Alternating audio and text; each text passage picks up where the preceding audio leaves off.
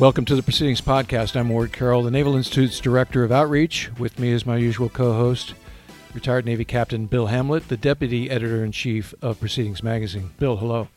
Ward, great to be here.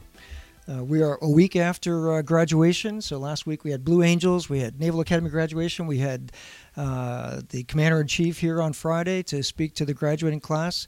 Uh, we're excited today that we've got uh, two two major events for us. One is we've got Admiral Mike Mullen, former CNO, former chairman of the Joint Chiefs of Staff, here to talk to us about his April uh, proceedings article that he wrote with uh, co-wrote with uh, Admiral Bob Natter. And we've also got, for the first time in history, in the Naval Institute, we've got midshipman summer interns. So we have three interns with us. Uh, one of them is holding the camera now for Facebook Live. So we're very excited about having uh, Naval Academy midshipmen here. Uh, we've got them for three blocks of summer instruction, uh, four for this block, and then we've got six in uh, July and six in August. So that's uh, very exciting. It is exciting. So let's get right to uh, our special guest. Um, and let's talk about uh, the April article called We Can Fix the SWO Career Path. So, Admiral, uh, we've had a lot in proceedings, a lot in proceedings today, uh, and, and much in USNI news, uh, particularly uh, you know after last summer's tragic events out in uh, Japan uh, with Seventh Fleet ships. you and Admiral Natter also wrote about the you know what happened, and you you picked up from the strategic review and the comprehensive review, and you decided to write about a particular aspect of this, which you address as the the SWO career path. Can you talk a little bit about that? Well, the inspiration for this, uh, obviously, uh, sadly, was uh, the most recent events, and obviously the publicity as well as the reviews, which highlighted a lot of issues in the community uh, in terms of uh, what we do or should be doing for a living, which is going to sea, and the skills that are required for that, and you know when you learn them, how you learn them, um, and uh, at the heart of that is really the career path itself. I have uh, been in and followed uh, and actually been in charge of that career path at various times in my career, um, and have always tried to focus when I was uh, in the Navy on career development. So I watched our career path uh, over decades, uh, quite frankly. And um, in reflection, certainly based on the two reviews, there was some my my reaction, and, and I think Bob Natter's as well, is we we very much lost our way, and in particularly with respect to what I'll call blocking and tackling. Uh, and for me, the most important part of uh, that article um, was really the development of this sixth sense, uh, which we had uh, both Natter and I, and many others of my generation, which was core to our uh, uh, learning uh, and growing in the community itself. And uh, over a period of time, and it's not to cast aspersions on any uh, particular individual or even time, I think we just ate at it over time in terms of. responding to the pressures in a career path. certainly in the last couple of decades, we've seen uh, in, an increased pressure for jointness and actually a requirement to have a joint tour in order for you to get promoted. Uh, in the SWO community in particular, uh, and I think it was when I was vice chief, uh, we always struggled with the whole issue of uh, JPME, of, of, that education.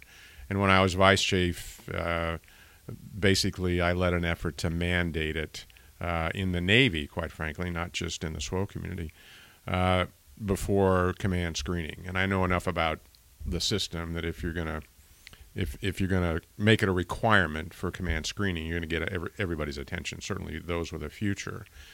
Uh, and those are just a couple of, uh, of examples uh, that resulted in us continuing to jam the career path and thinking we could balance it all there's a there's a fair amount in the article about the division officer sequencing plan, with which I am intimately familiar, was intimately familiar many years ago.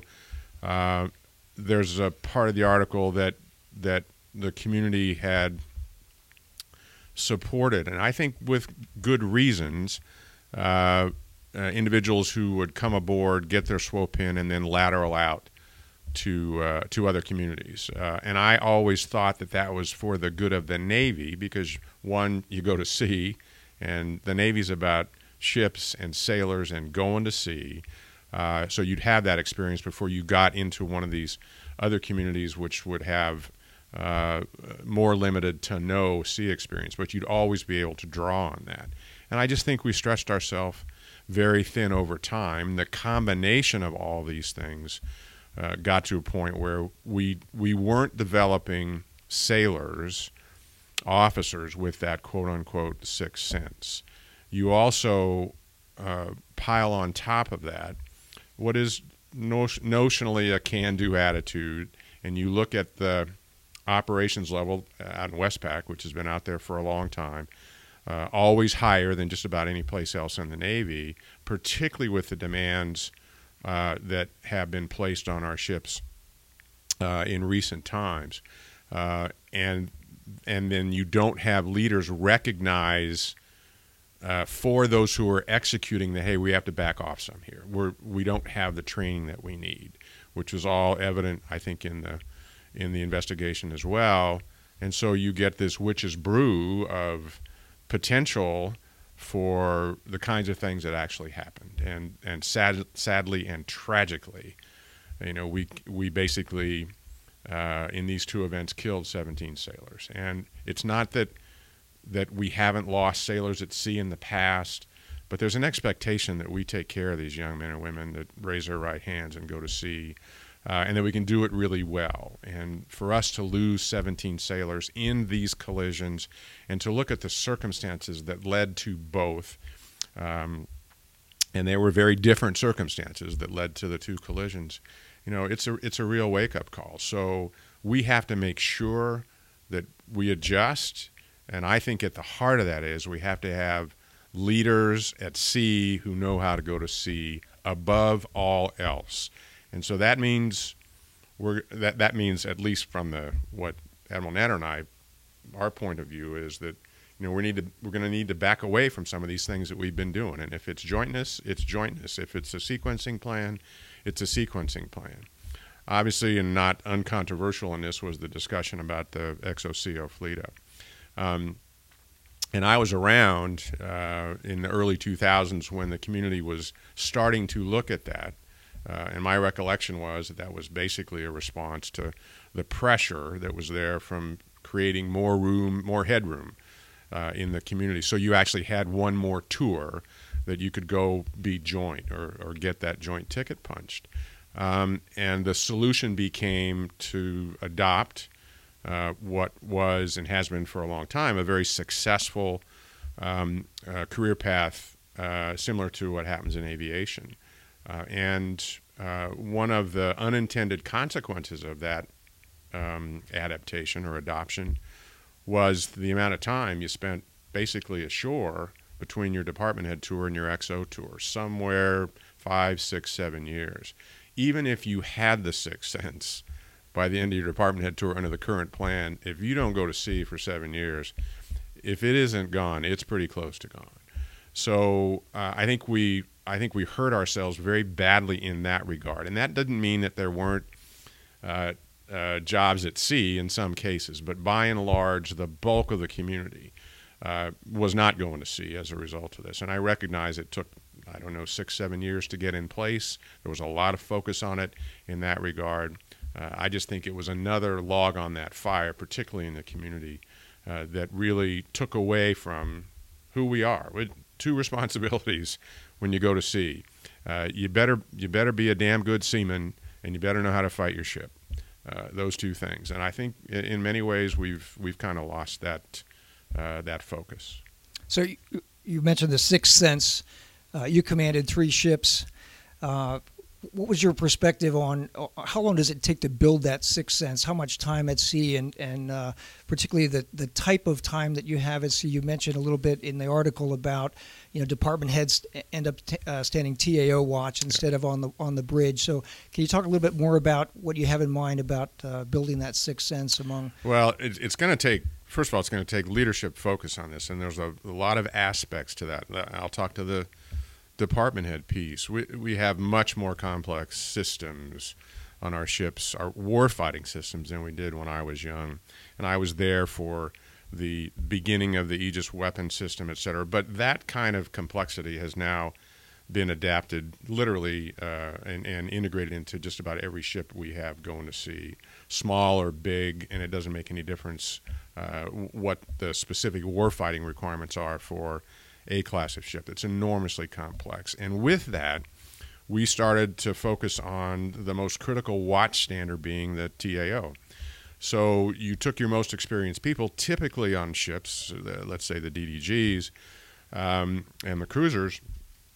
Uh, typically, you know, that's in CIC. And so that's where they stand their watch. And what that did was peel off the three or four most experienced officers that you had in the wardroom, the lieutenants and lieutenant commanders, senior lieutenants and lieutenant commanders who had a fair amount of sea time at that point, uh, and it took them off the bridge. Um, and what struck me about this, uh, and this was coincidental, but it is factual, is I actually was the investigating officer in the late '90s when the when the Leyte Gulf and the and the carrier Theodore Roosevelt collided, and one of the most uh, obvious and, and in a way um, at the same time stunning aspects of that collision was uh, the same thing. The, the, the, number of lieutenant commanders who were in CIC and the young ones, the inexperienced ones, who were on the bridge. And so fast forward from that's 20 years, uh, and that is much the same thing. Uh, in a, I, I mean, a small sample size, but I talked to a few junior officers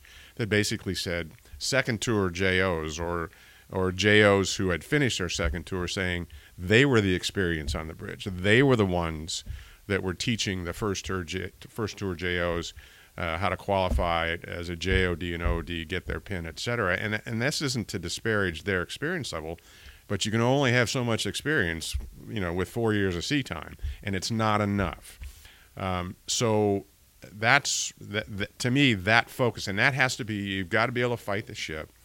So that has to be an active focus of the CO and the XO, the senior watch officer, to make sure that you've got that experienced talent spread to uh, where you need to have it based on the situation. But to just have it blocked off, which was uh, much more the case, uh, I think is the wrong answer. And I don't know. I mean, uh, I if you ask me how much time it take it took, I mean, for me, it, basically, I was at year I was at sea for virtually seven straight years. I had command as a lieutenant, which which uh, highlights your sixth sense pretty quickly. Uh, um, but it, it takes the kind of time. I mean, what Admiral Natter and I agree on in this article is to be ready to command a ship, you need the kind of time that we're talking about to develop that sixth sense in order to do that. And, and it is for those of us that have been to sea. Um, it is you know it when you have it, and uh, anybody that's been to sea any significant period of time know, you know, there but for the grace of God, go I. I mean, I have jumped out of my rack at two in the morning, gotten to the bridge uh, at the request of a, of a young JO looking for guidance and not getting it quickly enough. And instinctively, and he was one of my best, instinctively, he turned the ship in the right direction. So it isn't just that it isn't just that innate sixth sense that you have. It's it's what it's who you are teaching. It's who are you deciding has that or has the potential for that uh, as a CO or an XO in particular uh, that's so important. So all of that is to say there's a lot of stuff that has happened over the years, which is why I think we got to get back to basics. We got to create the sea time uh, that develops this and and we've never ever should be in a position where any mom or dad in this country worries about their son or daughter going to sea and somehow getting killed in a collision like that. So early in the article, you talk about to that point of the sixth sense and the CEO's responsibility to uh, develop it on his ship. You say the SWO qualification seems in too many cases to have evolved into a rubber stamp process. Uh, what what exactly did you mean by well, that? Well, again, that was a build up over time, but it's back to this. We sequence an awful lot of junior officers through uh, the system. In addition to the ones that are going to stay in the SWO community, it's these other communities. It's the laterals. I think we point out there were 70 or 80 last year that were selected, and that's been going on for a long time. So you got to get them qualified. Um, you're also you've got 24 months to do this. I think in the first tour, and then 18 months in the second tour. Uh, but you go, you don't go to the second tour unless you're qualified. So there's enormous pressure to get people, uh, you know, uh, qualified. Um, and uh, and in that regard, uh, you know, f- fairly consistent feedback from a number of sources that COs just felt enormous pressure to qualify. And in fact, I talked to one, you know, Navy one SWO 06 who, when he was in 05, basically he was directed by his commodore to qualify uh, a young officer or two, and he basically refused to do it. So the commodore took him up, and he qualified him. So there's been this there's been this enormous pressure for a long period of time, uh, as opposed to and and it wasn't that long ago that you had, I think we called them non-attains. I mean, and and anybody in a wardroom, anybody that's on a seagoing ship knows pretty quickly uh, who the who the future players are in the community and who they aren't. I mean, who really who really understands uh, what it takes to go to sea and who isn't. However, they got there and who isn't going to make it. That doesn't mean they don't get qualified per se, but you have a pretty good feel for that early. And I think we were just uh, too generous, too kind for too long, and and for reasons that baffle me a little bit.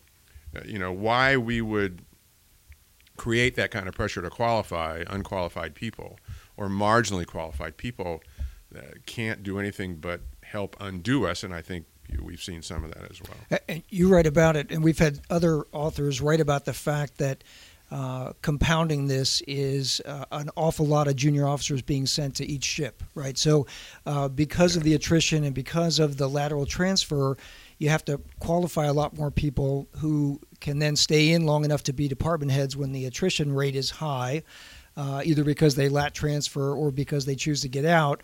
So we're sending 17, you know, ensigns and JGs to a ship, and so that dilutes the amount of time that they have to stand watch, to get qualified, to be on the bridge, right. to to develop that sixth sense. Right. Uh, and so that's one of the compounding uh, things that you mentioned uh, in the article. Um, well, the, the, the knothole has always been department heads, department head school, uh, and that comes from how big is my year group, how how big is my commissioning year group, how many do I take? We just had, as you said, Bill, graduation here at the Naval Academy, you know, and there's several hundred graduates uh, from this class, class 2018, that are going to go SWO and they will be part of the totality of uh, whatever the number is this year across the Navy, ROTC, uh, Naval Academy, and OCS to meet that department head requirement. Uh, and you should do that. We should have selectivity. We've uh, in terms of selecting department heads, and there have been times where we have been very thin in that regard. It was too close to if you're living and breathing, you can be an apartment head in our Navy that uh, in in our community, and that's that's wrong as well. That's really for the community manager and the community leadership to uh, to both understand and lead, uh, know what the math is, and then obviously you you support that with. Uh, what are the qualifying requirements, um, and how many high quality JOs can I can I get qualified across the totality of the community to meet that requirement? Um, and it's been that way for a long time. I think I think we talked about in the article, you know, what the current number is, and it's within a few, quite frankly, of what it's been for a long time. Um, uh, but that's the target, and you have to manage that. So yeah, it's, you, it's 273, and it's going to be 298 right. in the next few years. So, so peeling off the the uh, the lateral transfers, if you will. Um, uh, giving ourselves more time at sea as a JO, you know, long, single longer tours. I'll use my I'll, I'll use that term here. Uh, I think is also important. So and and backing away from, which is something we did as a community for a long time, the need for a JO to see both a crude ship and an amphib ship. And again, that was trying to spread the wealth across the board. Uh, and uh, I think the the the urgency of the fix has to put us in a position where we ignore that for the time being to get our sea legs, if you will, right on the ships that we are stationed on, and then maybe down the road look at are there adjustments we can make. So, sir, I remember when you were CNO, uh, and I was a commander at sea, and I had some of the lieutenant commanders working for me who screened for uh, Naval War College or for War College billets. And at that time, it surprised a lot of people that the CNO, you, uh, you personally approved the list. So that the selectivity for going to War College and getting JPME and then filling the joint jobs, and you know, you mentioned this at the start, yeah. went way up, and, yeah. and it, you know, suddenly it was hey, War College wasn't just for somebody who you know couldn't cut it in the fleet or yeah. you know or it, had it was, ten months to kill. Had had ten months to kill. Or, right. It was suddenly it was a very selective thing, and you're going to get JPME. We're going to send our best people to War College. We're going to send you to you know to the joint requirements because we have to do that. And at the start of the interview, you mentioned you know relaxing some of those requirements. So you served as both CNO and as the chairman. Uh, so you you're familiar with both the Navy requirements and the joint requirements. Talk about that a little bit about that idea that, you know, maybe we maybe we went too far in in the direction of filling the joint requirements. Maybe we went too far in the direction of creating that time away from our core competency so that we could uh, expand out in the joint force and, and, and the impact of that and, and how do you back away from that so i think you back away from it first and foremost by saying the core competencies top of the heap priority one, and everything else comes after that. That doesn't mean that JPME can't be managed to some degree. Maybe it would not be as many that would get JPME pre uh, pre 05 or pre 05 screening, and I think that's just part of the heat you have to take to make this adjustment. Uh, since 2005, and uh, obviously I've been gone uh, a, a, long time. I, I tell people, I mean, I've really been out of the Navy since 2007. When I went to be the chairman, uh, I didn't, I was a sailor. I had two ground wars, pretty significant effort against terrorists, and I wouldn't spend a lot of time at sea or on ships. Uh, so I, I really didn't look at that carefully. Uh, but I do know enough about, and even in my time as chairman, I do know enough about the whole uh, joint billet world that we've adjusted, you know, fairly significantly from where we were originally to no kidding. These are really these are really joint billets. I mean, uh, a joint billet is a billet where you actually get joint experience, not just designated. Although I'm I'm sure we still have some that are just designated uh, uh, as well. So I think that has to be taken into consideration. So overall, and I'm I'm just this is instinctive more than it is uh, factual that we're in much better shape for the joint billets that we need that are out there. Um, and there aren't as many as there used to be, and they are they are much more realistic, truly joint than a lot of them. Uh, so as we would, if we were to make this kind of change, I don't think it would be as drastic from the joint perspective uh, as it would have been 10 or 15 years ago. That doesn't mean that doesn't mean it won't be tough to manage. It will, and and um, and there will probably be some uh, some some flack and some damage associated with with prioritizing the going to sea first. But I, I come from the position as if you can't if we can't go to sea, then yeah. we don't have much of a future. Right. That's the sine qua non. Yeah, yeah. It, it, just is. It just is. And I think our mistake was we thought we could do it all and tragically, these 17 lives uh, uh, have reminded us that we can't. Was it just coincidence these both happened in Seventh Fleet? I mean, was that? Yeah, I'm. I'm. Uh, there are. There is the Seventh Fleet focus, and I. I mean, I've been around Seventh Fleet and Westpac on and off my whole career, and the op tempo out there has always been higher. But I, I think it would be a huge mistake to pin it on Seventh Fleet. I, these are challenges that exist globally for us. I, I, think it does come back to basics. It does come back to training. It does come back to certification. Uh, Seven Fleet has its own unique challenges for a number of reasons, uh, uh, but uh, I would I think it would be a huge mistake to just say, hey, it was just out there. Uh, I'd be looking at Norfolk and San Diego everywhere we have ships. Uh, obviously, the Gulf and the Med, I, as well as others. So. Um, un, until it were prima facie, you know, proved that it wasn't anywhere else. That's that's where I'd go. So at the end of the article, you you list bulletize the, the, the steps that are necessary. Um, there's uh, just at, at, a glance about a dozen of them. Um, which of these will yield the most outcomes the most quickly? Is it the career path first? You know, eliminate XO-CO fleet up. Do we have to um, have a more? I mean, you talk about eliminate lateral transfers. Yeah. Um, what do you think would, would yield the most bang for the buck? Well, it's hard to say here? most bang for the buck. I mean, eliminating a lateral transfer can, you know, that could be done virtually overnight uh, in the community. Uh, so uh, there's a combination of of things you could do quickly, things that you uh, that one might. It's going to take some more time, but I think when you look at what it took to get here and how long that was, and the changes that happened over time, at least my experience in these kinds of situations, is this has evolved over a long period of time. I think the idea that there's a quick fix here is uh, is, is uh, ludicrous. I think the community has to make, and the Navy has to make a s- significant number of substantial changes and then measure how we're doing over time specifically.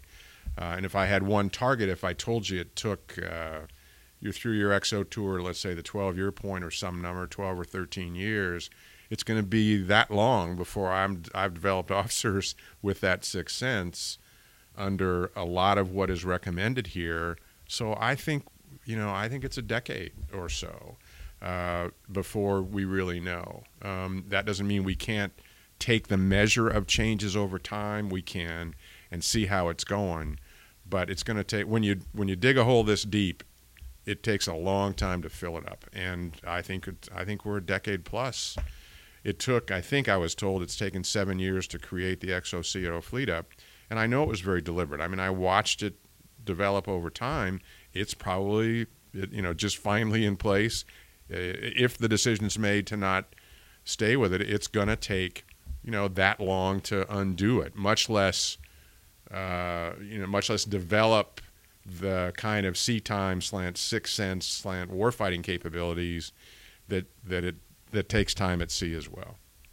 So what what would the recommendation be to a, a CO like near term, understanding that the, the the changes we're talking about here are going to take a long time? How do we prevent um, another Fitzgerald or McCain in the short term? Um, well, there was an awful lot laid out in in great detail in both those reviews. And if I were a CO, if I'm a brand new CO, or if I'm I'm in PCO, I am I am taking I'm compiling all of what is there. I then will would prioritize what applies to me in my ship that I'm going to take command of, um, and um, and then obviously I've got to take guidance from my bosses. So, what changes, if any, have been made? And hopefully, hopefully th- there are changes which have been made. Uh, and then integrate my view of what I need to create uh, while I'm there, or what I need to do for the two years uh, or or 36 months, I guess, XO-CO fleet up, that I'm there to make sure we're developing these kinds of capabilities. I mean, if we do away with the rotations, we if we fundamentally change the the uh, division officer sequencing plan, uh, there's an opportunity there, just provided by time, if if nothing else. You're going to have JOs longer, and they're going to be better because they've been at sea more. Um, uh, so, but I would prioritize going to sea. I would prioritize my training program I'd I'd have a hell of a SWO qualifi- qualification program uh, on my ship, um, and uh, and make sure that every single one that I put a pin on was you know more than deserving, fully qualified, uh, and marginal JOs just wouldn't they wouldn't survive, quite frankly.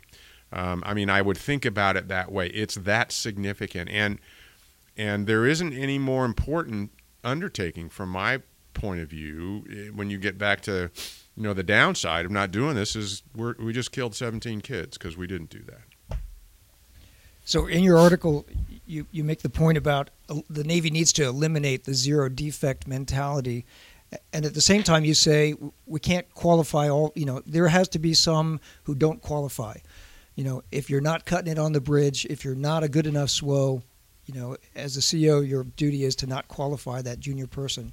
Uh, you also bring out the point that uh, the SWOs need to create a system kind of like the landing signals officers in the air wing, where when a when a pilot comes in and lands, he gets debriefed within an hour. You know, the LSOs walk around to the ready rooms and they go, "Hey, you were high, you know, you were high and close. You came down to land. You you know, taxi one wire.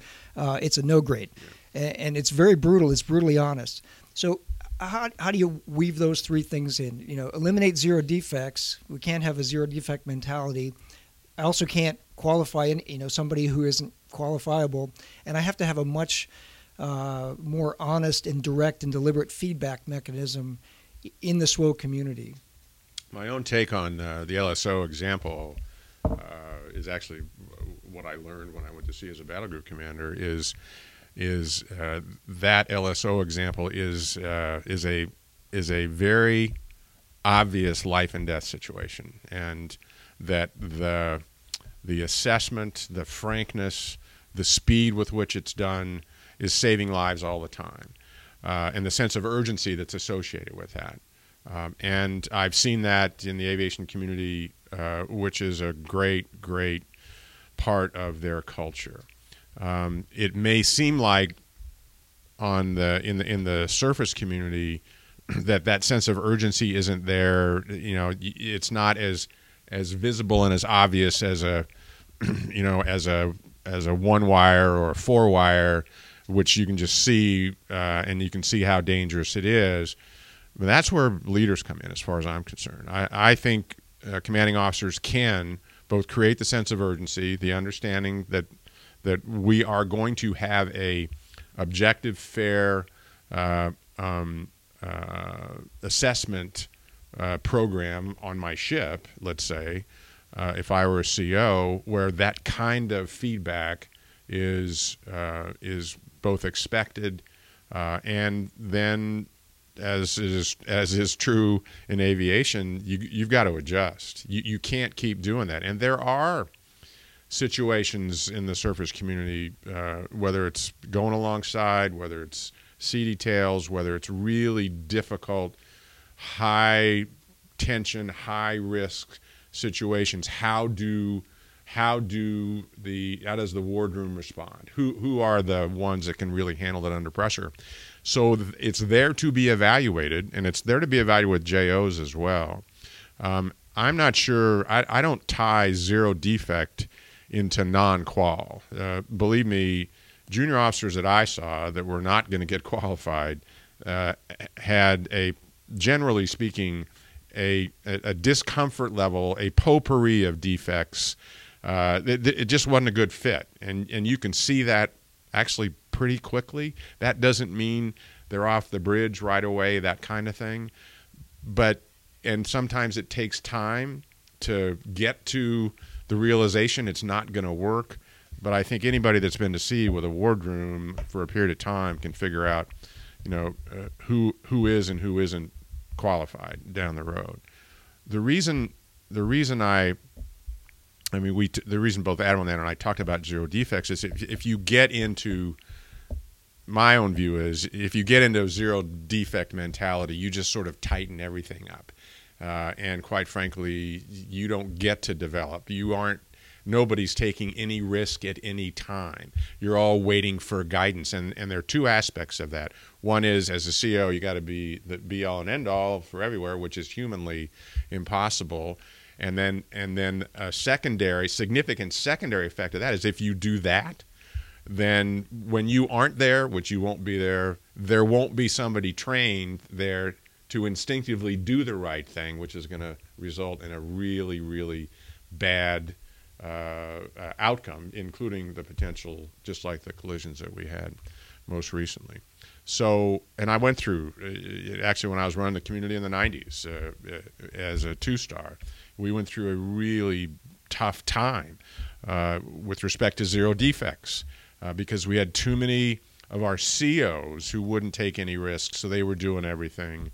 Um, and uh, and I heard it from JOs all the time about No risk, no risk, no risk. This is a risky business. You better learn how to take it, when to take it, um, and you better teach young ones uh, that that's something they can expect in the future as well to have to both lead and, and manage. So, sir, uh, you're incredibly busy. Thanks for coming by Yeah, uh, be Beach. Hall. And uh, again, we'll uh, bring the listeners' attention to this was the uh, April issue of Proceedings, and uh, the, the article is titled We Can Fix the SWO Career Path, co written by Admiral Mullen and Admiral Natter. Thanks for plugging into the independent forum here, and uh, thanks for your years of service. Uh, and thanks for coming by to see us today. Thanks. It's good to be with you, and I'm delighted to see you got three midshipmen in the room. I think that's great. Life's good. All right, thanks, sir. Yeah. Thanks, Bill. Thanks, Ward.